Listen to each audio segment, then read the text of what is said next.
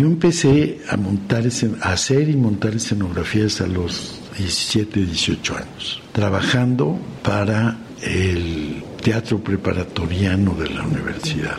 Allí hacíamos hasta 10, 15 escenografías al año. Trabajé varios años, entonces fueron muchas.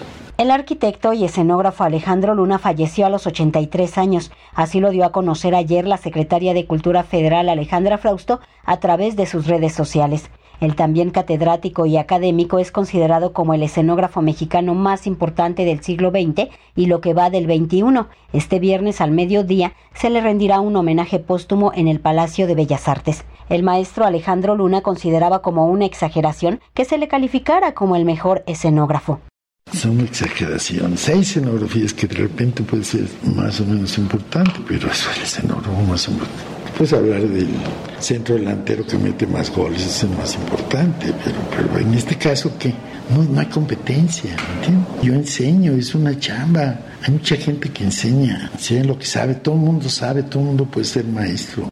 Alejandra Frausto, secretaria de Cultura, lamentó el fallecimiento del arquitecto y destacado escenógrafo, quien escribió por más de 50 años iluminó y ambientó los más diversos escenarios del país. Alejandro Luna nació el 1 de diciembre de 1939 en la Ciudad de México. Padre del actor Diego Luna, era arquitecto por la UNAM y se asumía en la escenografía como autodidacta. Los escenarios de sitios como Estados Unidos, Alemania, Inglaterra y hasta Siberia fueron parte de su historia como creador. Alejandro Luna, dice el director Luis de Tavira, era uno de los grandes escenógrafos del mundo.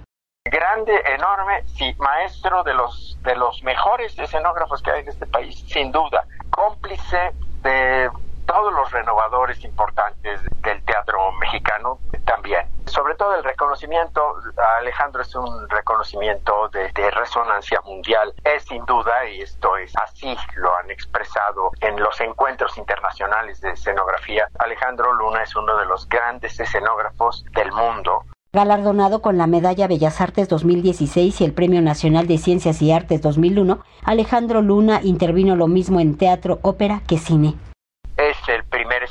moderno de este país, el que pertenece a un, a un momento decisivo en la historia del teatro de todo el mundo, que es esta crisis que se da en los años 60, en la que se preconizaba la desaparición del teatro después de del cine, de radio, pero sobre todo de la televisión. Y hubo que reinventar el teatro y la manera de reinventar el teatro fue transmontar la naturaleza del quehacer teatral hasta reencontrar con su esencia. Y a Alejandro le corresponde eh, ser el primero que, que, entendió el papel del espacio y la creación del espacio como continente de la teatralidad y no como se venía entendiendo y aún todavía se entiende en algunas partes como, como decoración, como ilustración del texto literario. Junto a grandes nombres del teatro mexicano, Alejandro Luna rompió con lo establecido, dice Aurora Cano, directora de la Compañía Nacional de Teatro. Pertenece a una generación que de alguna forma rompió con las estructuras tradicionales del teatro en México y él en particular creo que fue como el gran conceptualizador del espacio escénico, ¿no? Un gran ideólogo de la escena. Entonces creo que además de ser un artista increíble con una factura impecable, además también fue un gran pensador del teatro y creo que por esa razón es que se considera uno de los grandes hombres del teatro mexicano del siglo XX.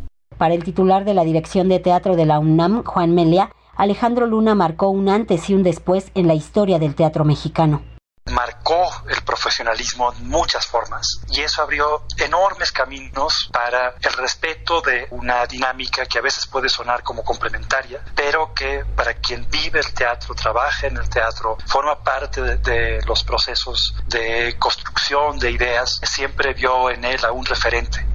Hace unos meses el director David Gaitán le rindió homenaje a Alejandro Luna con la obra Edipo Nadie es ateo y así lo reconoció como el mejor escenógrafo. Decir que el mejor de, Latinoamérica probablemente, un arquitecto que felizmente se, se enamoró del teatro hace muchos años y, y sus aportaciones han sido infinitas, tanto construyendo teatros fascinantes como por supuesto con diseños de escenografía y de iluminación muy muy memorables. El homenaje póstumo al escenógrafo mexicano Alejandro Luna tendrá lugar este viernes a las 12 del día en el Palacio de Bellas Artes. Para Radio Educación, Verónica Romero.